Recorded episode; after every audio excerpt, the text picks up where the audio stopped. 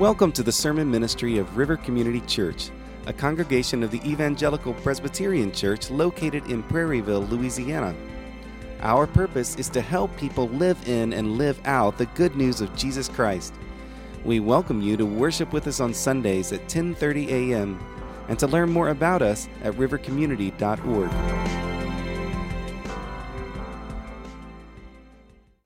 of God. From Matthew chapter 16 at verse 24. Then Jesus told his disciples, If anyone would come after me, let him deny himself and take up his cross and follow me. For whoever would save his life will lose it, but whoever loses his life for my sake will find it. And then also Matthew chapter 20, verses 25 to 28. But Jesus called them to him and said, You know that the rulers of the Gentiles lord it over them, and their great ones exercise authority over them. It shall not be so among you. Whoever would be great among you must be your servant, and whoever would be first among you must be your slave. Even as the Son of Man came not to be served, but to serve, and to give his life a ransom for many. This is the word of the Lord. Thanks be to God. You may be seated. All right. So let's pray. Father, we come to you at this time of hearing your word, and we ask just again that you would draw us to one focus what you have to say to us. Give us ears to hear. Give us a heart that is soft and ready to receive. Give us a mind ready to consider and to understand what it is that you are wanting us to hear today. And Father, make me a pure preacher of your word, that I would say and convey what you want communicated. Hold me back, Father, from error or corruption from my own fallible mind. Let it be, Father, your word that we hear today. We pray this in Jesus' name. Amen. Okay, well, today we are continuing on with our series, Follow Me. And Follow Me has really been a, a walk through the Gospels, and eventually it'll be a walk through the rest of the New Testament by basically putting ourselves in the company of Peter, the first disciple, to see what it means when Jesus calls all of us to follow him. Peter was the one that was given that command early in the Gospels, and, and he is given a prominent place as one of the disciples for the purpose of being the model disciple for us to watch and learn from. And so we have seen Peter uh, respond to, to Jesus' call. We have seen Jesus, uh, Peter respond to Jesus' holiness with conviction. We've seen Peter respond to Jesus' mission and his call to make disciples. We've seen Peter respond to Jesus' power, walking on the sea with him.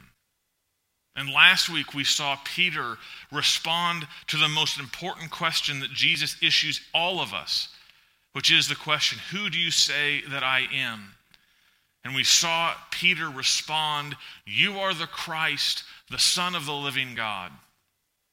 And we see through Peter that every disciple makes a solid confession in the Lord Jesus Christ. Last week, we, we looked at four features of that true confession. And the last one that we looked at was that a true confession is being reformed. And that was seen in these words at the end of uh, 16, 21 to 23, where uh, Jesus uh, rebukes Peter for trying to stop Jesus from his mission of going to the cross. Jesus calls Peter Satan and says that you are a hindrance to me, that you are placing your mind on the things of man, not on the things of God. And as we looked at that passage, we recognized that Peter just had a fundamentally misguided understanding of what, what the, the meanings of the word Christ meant. He rightly identified Jesus as the Christ, but he wrongly understood what it meant for Jesus to be the Christ. He saw a victory of triumph, not a victory of death. That Jesus would go to the cross and eventually be resurrected. That was just not in his understanding. Peter had come to this place with, with a misunderstanding of the Messiah. And so, at this point of correction, Jesus is reforming Peter's understanding of what it means to be the Christ, and at the same time, reforming what it means to truly grasp the words, follow me. So today we are going through this passage that is really a, a, a, clinic in the Gospel of Matthew on what is the, the life of a disciple. And we're looking at these, these uh, stories from chapter 16 to chapter 20. We're going to look at three of them specifically where Peter shows up very prominently to discover new lessons about discipleship. We see that discipleship is defined for us right there in 1624. If anyone would come after me, let him deny himself and take up his cross and follow me. Follow me takes on an entirely new meaning as we head into these chapters. Jesus is headed to the cross. And so the emphasis today on follow me is on the words me. A disciple is following Christ, who is himself headed to the cross. If a disciple is going to follow Christ, he must take the way of the cross with him. And so, in this passage, we are going to see that Christ is both our model and our motivation for discipleship. The, the theologian Dietrich Bonhoeffer famously uh, understood the, the words follow me from Jesus to, to, to basically mean this. When Jesus says follow me, he calls he bids one to come and die. There is a call to die to self when we respond to the words follow me. As we look at these three passages that Peter will, will present uh, discipleship lessons for us in, we are going to see that, that that call to die is not a single death. It's not a, a, a triumphant going down with, with glory. It's not a single stand. It is instead a death made by a thousand cuts.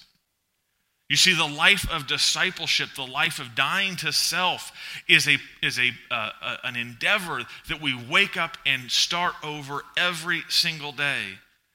Peter is going to go through three stories. He's going to be in three stories here that are going to show us how the call to follow Christ is a call to laying down our life.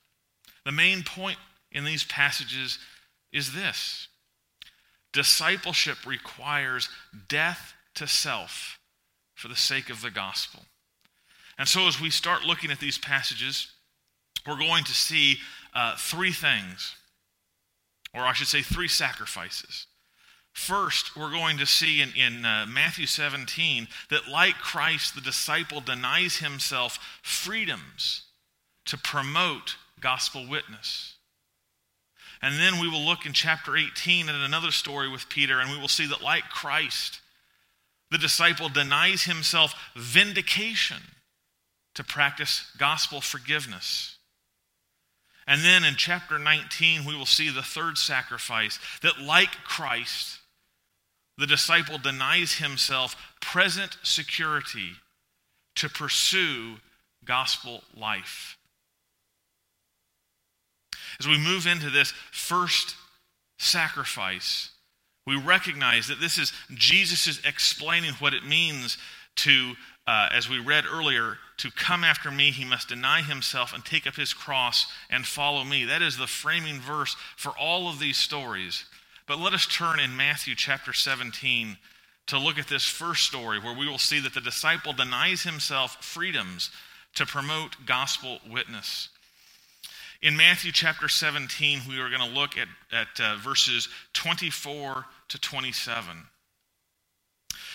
We read, When they came to Capernaum, the collectors of the two drachma tax went up to Peter and said, Does your teacher not pay the tax? He said, Yes. And when he came into the house, Jesus spoke to him first, saying, What do you think, Simon? From whom do kings of the earth take toll or tax? From their sons or from others? And when he said, From others, Jesus said to him, Then the sons are free. However, not to give offense to them, go to the sea and cast a hook and take the first fish that comes up, and when you open its mouth, you will find a shekel. Take that and give it to them for me and for yourself. This story, which we are going to see, reveals that, like Christ, the disciple denies himself freedoms to promote gospel witness, comes after Jesus has presented himself in the transfiguration, revealing his glory, revealing once again in powerful uh, evidence that he is the Son of God because God himself speaks to him. But then his march down the mountain and on to Jerusalem continues. And just before this uh, encounter, Jesus foretells his death and resurrection a second time. And so, when we come to this passage, we recognize that this modeling of, of discipleship to uh, Peter is on full display, and it very much is driven by this march to the cross. So, this passage begins uh, uh, uh, about two months before the Passover, the, the Passover, which will be the event that surrounds his death. And so we are within two months of the events that he is prophesying. And it was customary in the time that everybody that was a, grown male would uh, pay an annual tax to support the temple. And this, this tax was a, a two drachma tax, which was basically two days' wages. And so, what is happening here is Jesus is back at, his, at, at Peter's home in Capernaum, and the people come to him and they want to know is he going to be paying the temple tax? Peter assumes that the answer is yes, and so he says, Yes, my teacher is going to pay the tax. Then when he comes inside, Jesus is ready. Like he, he, he, is, he already has, has heard the conversation, or more likely, he is responding to it because he knows uh, Peter uh, before Peter knows himself. And he says these words to Peter What do you think, Simon? From whom do kings of the earth take toll or tax? From their sons or from others? What Jesus is, is asking here is, the, is, is what is the custom? Does the, does the emperor tax his sons or does he tax people that are not his sons? The idea is that the, the typical practice is kings exempt their own family, their own sons, from paying the tax. And so Jesus uh, uh, asks that to Peter. Peter understands the, the question. He says, No, sons don't pay the tax. So Jesus responds, then we are free. Why does Jesus say we are free? I think in saying that, Jesus is revealing a, a, a, high understanding of who he is. Because he is saying, regarding the temple, who is the Lord of the temple? Who is the king over the temple? That is God. And the Son of God does not have to pay the temple tax because the tax is for others. That is basically what Jesus is saying. And so he is saying that, that he is free from this tax. He is not under obligation to pay for this tax because just as it is customary that the sons of kings do not pay taxes to the king, he, as the Son of God, does not need to pay taxes to the temple, which is the house of God. So here Jesus is, is, is expressing his freedom in, in, in, in a strict sense, his answer is no, I don't have to pay the tax. I am free from paying the tax. In the position of being a son of God, that is not applied to me. So then, does Jesus go out and tell that person, I am not paying the temple tax? No, that is not how this passage proceeds. There is a, a, a surprising change in Jesus' words. Look carefully at verse 26. In verse 26, Jesus says, uh, from uh, Jesus says, the, then the sons are free. But then in verse 27, however, not to give offense to them, go to the sea. And he's given instructions on where to find the, the tax to pay, the, the, the shekel to pay. But the key thing here is Jesus, knowing that he is free and having a right not to pay this tax, says to Peter, however, not to cause offense to them, and proceeds to pay it anyway. Jesus chooses to do something he is not obligated to do, something that he is in fact free from because of his commitment not to cause offense. Now, if you've read the Gospels carefully, Jesus is not exactly a person that avoids controversy, that avoids saying something provocative, even things that offend. I mean, the, the, the, number of people who have decided this guy must go is growing by the day. So, why is Jesus saying here, this is to avoid offense? Furthermore, the gospel itself is an offense. Jesus is in the profession of preaching a message that is fundamentally offensive. Because the gospel message is saying, Repent, you sinner. To receive the gospel message, you have to respond, Yes, I am a sinner going in the wrong direction. And unless you are ready to repent, that is a deeply offensive message. So Jesus is offensive. So, why would he say here not to give offense? The reason is what is the offense over? This paying of this tax or not paying of this tax is not crucial to Jesus' mission. This is not central to what he came to do, what he came to accomplish, what he was sent to preach. His message is Who do you say that I am? And he does not want the message to be muddied or confused with, he doesn't support the temple or he's anti temple tax. Those messages would simply confuse and distract. And so we see Jesus, the Lord of righteousness, the one who is truth itself, making an accommodation over what he understands is a lesser matter. He is saying, I will submit my freedom, I will submit my right to be free of this tax and subject myself to it and pay this tax because a disciple denies himself freedoms to promote gospel witness.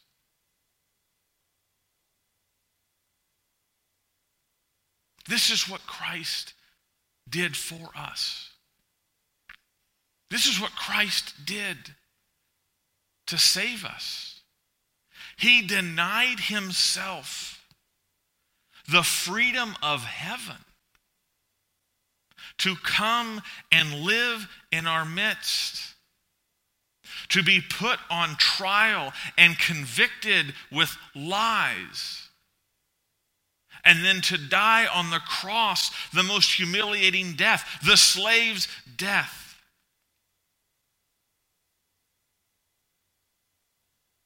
Christ is the one that has modeled for us that there is a, a time where we deny ourselves freedoms to promote gospel witness. He is the model, and He is the motivation. What Jesus is teaching Peter here is so important to an effective disciple.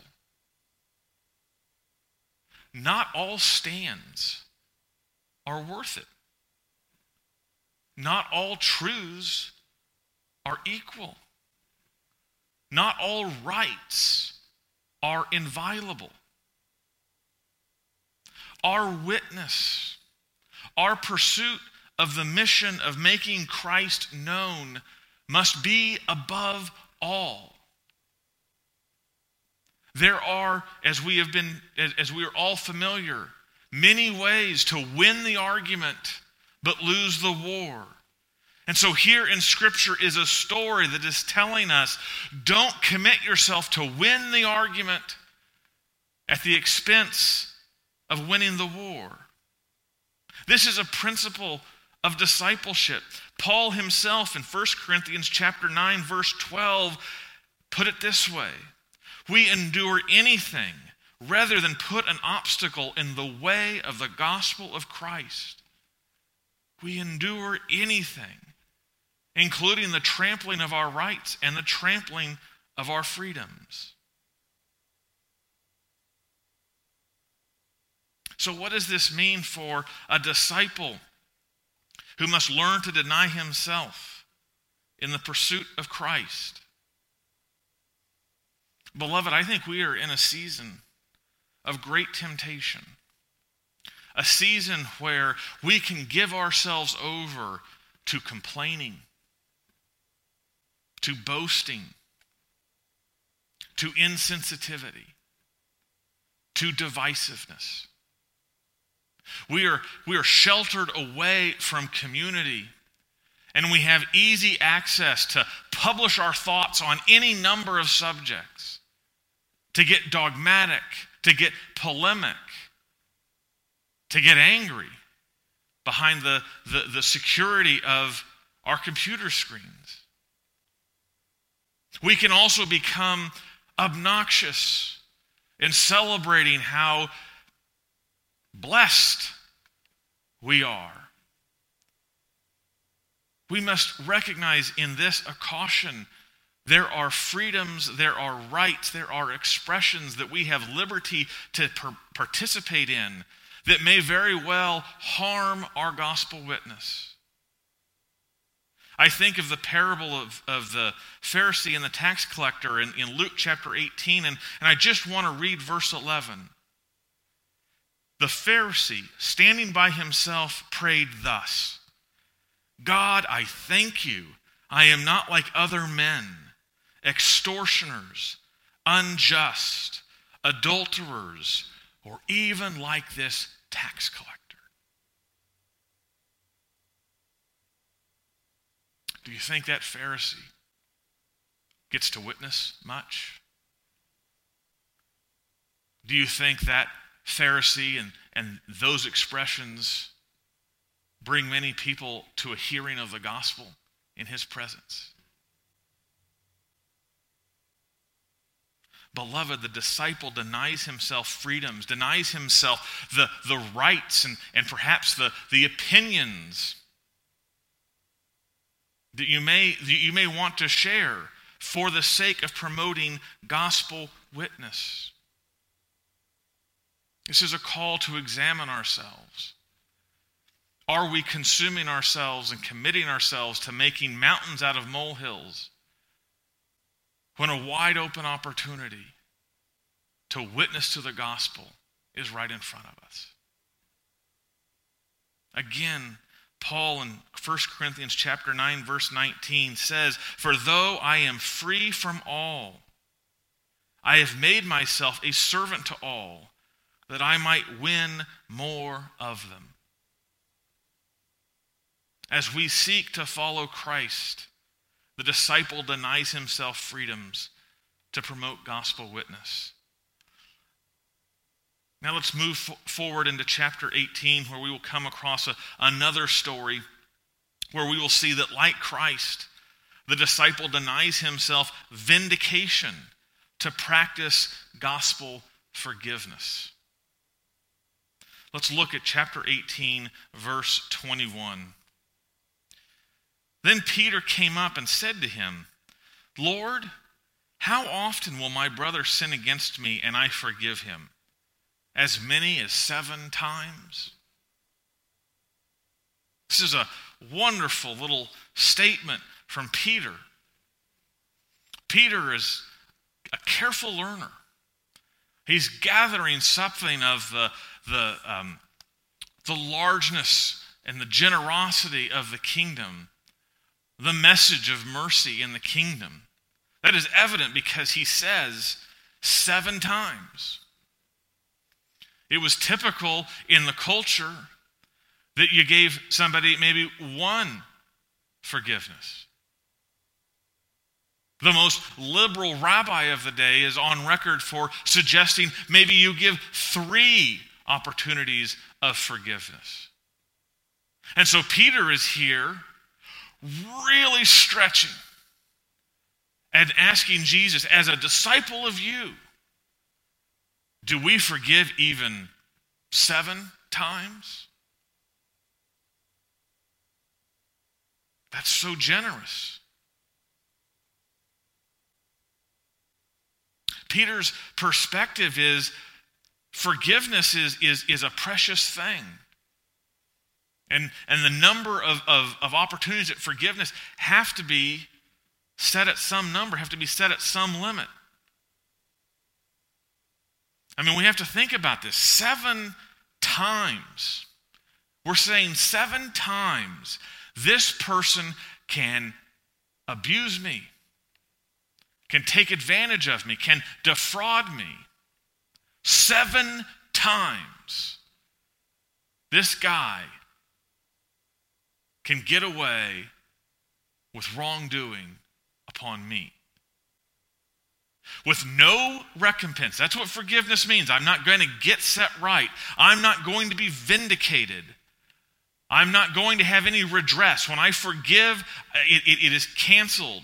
Timothy Keller reminds us of, of why forgiveness is so hard because forgiveness is the act of taking on the penalty, uh, the debt that is, that is someone else's upon yourself. The picture of somebody damaging your property that, that, that bills out at $1,500 to say, I forgive you is to say, you don't pay that $1,500, I pay that $1,500. That's what forgiveness means. We are taking upon ourselves what they owe. And that is the only way that we cancel it. That includes the emotional debt, the psychological debt, the anger, when we forgive, we take the debt and cancel it. And so, goodness, seven? You want us to do that seven times? Seven is a lot. Can, can you think of somebody that you've given seven forgivenesses to? That's a lot. But then Jesus blows this apart. Look at verse 22. Jesus says, I do not say to you seven times, but 77 times. He's saying, put away the book. Quit keeping count. Disciples must forgive without limit. Why? Why does Jesus say this? Now let's step back and let's look at this conversation and not forget something. This is Peter talking to Jesus.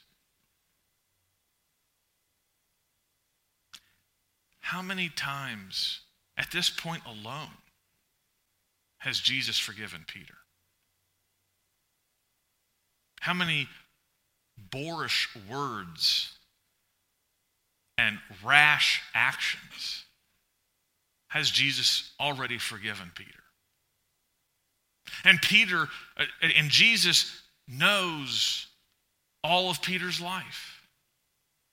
He knows that soon this Peter will deny him at his moment of greatest abandonment, not once or twice, but three times. Jesus is the one Peter is talking to. How many times has Jesus forgiven Peter? You see, Peter is completely unaware of himself when he says, Seven times enough? Jesus, to try and explain this, gives us this parable of this king who has a substantial, humongous, and incalculable debt that one of his servant owes. And when his servant comes to him and says, I, I can't pay that debt, the king graciously forgives all of it to that servant. And then that servant immediately goes down to one of his servants who has a debt that that servant can't pay. And he says, Pay me what you owe. And because that servant could not pay his debt, he is thrown in jail. And when that happens, Jesus shares that the king comes back to that servant of the debt he forgave and said, Now that you have acted that way, you have to pay for your debt. You know, the purpose of the, of the parable is to remind us that those who have been forgiven much must forgive much. Remember what we pray in the Lord's Prayer the fifth petition Forgive us our debts as we forgive our debtors. Peter, what do you mean by the word as? You want your debts forgiven in the manner of, to the degree of, as many times as you have been forgiven? What Jesus is saying to his disciple What if my answer, Peter, to you was seven? You get seven forgivenesses. And after that, there's no more. Could you stand with seven forgivenesses before the Lord? I couldn't. I've blown through my seven a long time ago. I'm into the thousands. I'm into the millions. The point is, I have been forgiven an uncountable number of times. That is the forgiveness that we have in God. And the disciple is to forgive in the manner that he has been forgiven. Beloved, praise God. He doesn't keep count. As Psalm 103 says, Bless the Lord, O my soul, and all that is within me. Bless his holy name. Bless the Lord, O my soul, and forget not all his benefits, who forgives all your iniquity, who heals all your diseases who redeems your life from the pit, who crowns you with steadfast love and mercy. He is the one who forgives all your iniquity.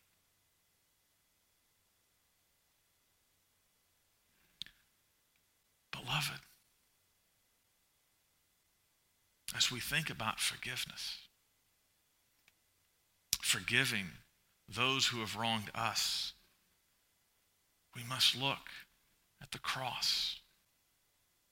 Christ did not say to us to forgive an unlimited number of times for any other reason than he himself has done that for us. He kept silent when mocked. He kept silent on the cross when ridiculed. They said, He saved others. He can't save himself. he stayed silent. He did not vindicate himself. He did not show his power. Instead, he continued to gasp in weakness. And when he spoke, considering all that he had to muster as he is suffocating, when he spoke from the cross, it was not his vindication he spoke, it was these words Father, forgive them, for they know not what they do. That is the forgiveness that we hear Christ proclaim. That is the forgiveness that spills out of Christ, our Savior. That is the forgiveness that is behind the words, follow me. Peter, it's not seven. River, it's not 77. We forgive unlimited because we have been forgiven an unlimited number of sins. So, as we look at the disciple denies himself vindication to practice gospel forgiveness, let me challenge you to examine your heart here. Where are you, O blood bought Christian, vindicating?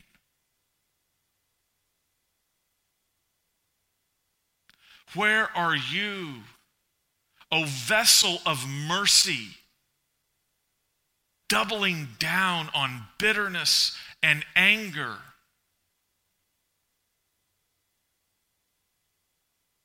Where are you, O precious child of God?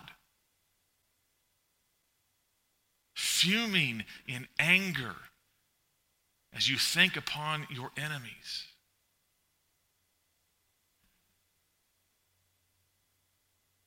Beloved, let us look at the relationships that have gone cold, at the conflicts that have gone over long, at the enemies that we have kept, even as we confess that we were an enemy of God,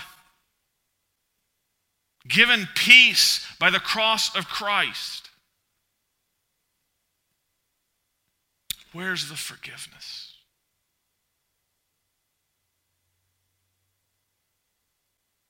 we have an abundance of time to consider who out there needs my apology? Who out there needs the words, I let it go, I forgive? This is a season where you can make amends. Like Christ, the disciple denies himself vindication to practice gospel forgiveness. Now, third, let us turn to chapter 19 and let us look at this last passage where Peter shows up in this path to the cross, or this path to Jerusalem. This last passage comes after the rich young ruler comes to Jesus and asks the question, What must I do to inherit eternal life? And Jesus says, You have to obey the commandments. And he says, All of these I have kept until uh, since my youth. So Jesus looked at him and loved him and said, One thing you lack sell all that you owe, and give it to the poor, and come follow me. And those words become the great separation of this rich young ruler's zeal to know Jesus. We are told that his face fell and that he walked away. The call, the demand to follow Jesus was too high. It is in that context that Peter comes for clarification. And it is there in this clarification where we will see the third sacrifice that, like Christ, the disciple denies himself present security to pursue gospel life. The rich young ruler discovered that following me means to submit all of self to the lordship of God, to hold nothing back, to be willing to give all away. Because when we confess Christ, we confess that He has redeemed all that we are. Therefore, all that we are belongs to Him. The rich young ruler could not accept giving all. He could not accept that a disciple must be willing and, in some real sense, truly give all that they have away for following Jesus. He could not give away his present security in his things, in his status, in his life. This call to discipleship in Matthew 16 25 that starts this section, he could not bear. For whoever would save his life will lose it, but whoever loses his life for my sake will find it. The rich young ruler says, I have to keep my life.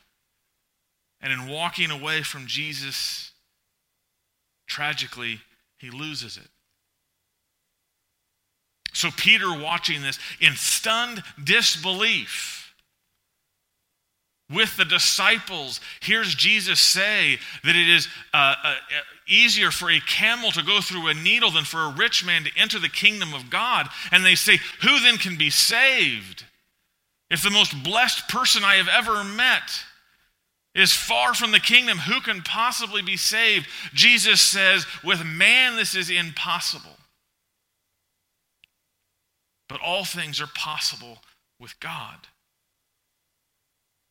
Peter reflects on this, this amazing event of seeing this one being turned away because he chose his present security. And he asks a question. Verse 27, chapter 19, verse 27, he asks this See, we have left everything and followed you. What then will we have? Peter is looking back on where he has been with Jesus and he recognizes I dropped my nets, I dropped my fishing business, I, I, I dropped my old way of life, and I have followed you. But it's been hard. And, and as you keep talking about it getting harder, and as I keep looking at these, these denials that, that, that come upon the disciple, what, what's it going to add up to, Lord?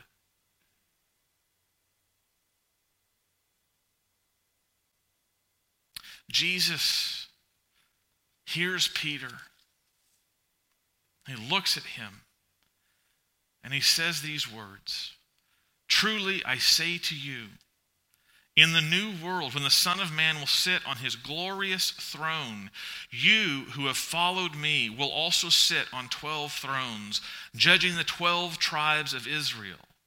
And everyone who has left houses or brothers or sisters or mother or father or children or lands for my name's sake will receive a hundredfold and will inherit eternal life.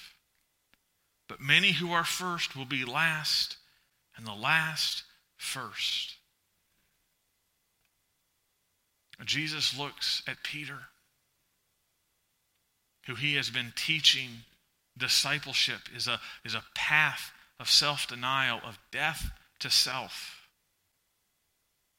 He doesn't say, follow me and hold on to your personal security, your temporary security, your earthly security. Those sorts of things are called to be sacrificed in the words, follow me. He doesn't roll back what he said to the rich young ruler. He doesn't say to Peter, No, that doesn't apply to you. No, the call of all of me is the call of every disciple. The disciple must deny himself present security. But Jesus knows Peter's need. And so he assures him you may lose all things in this world in the call of the gospel, but have no doubt that you will come into an inheritance a hundredfold. You will know eternal life. You will spend eternity with me.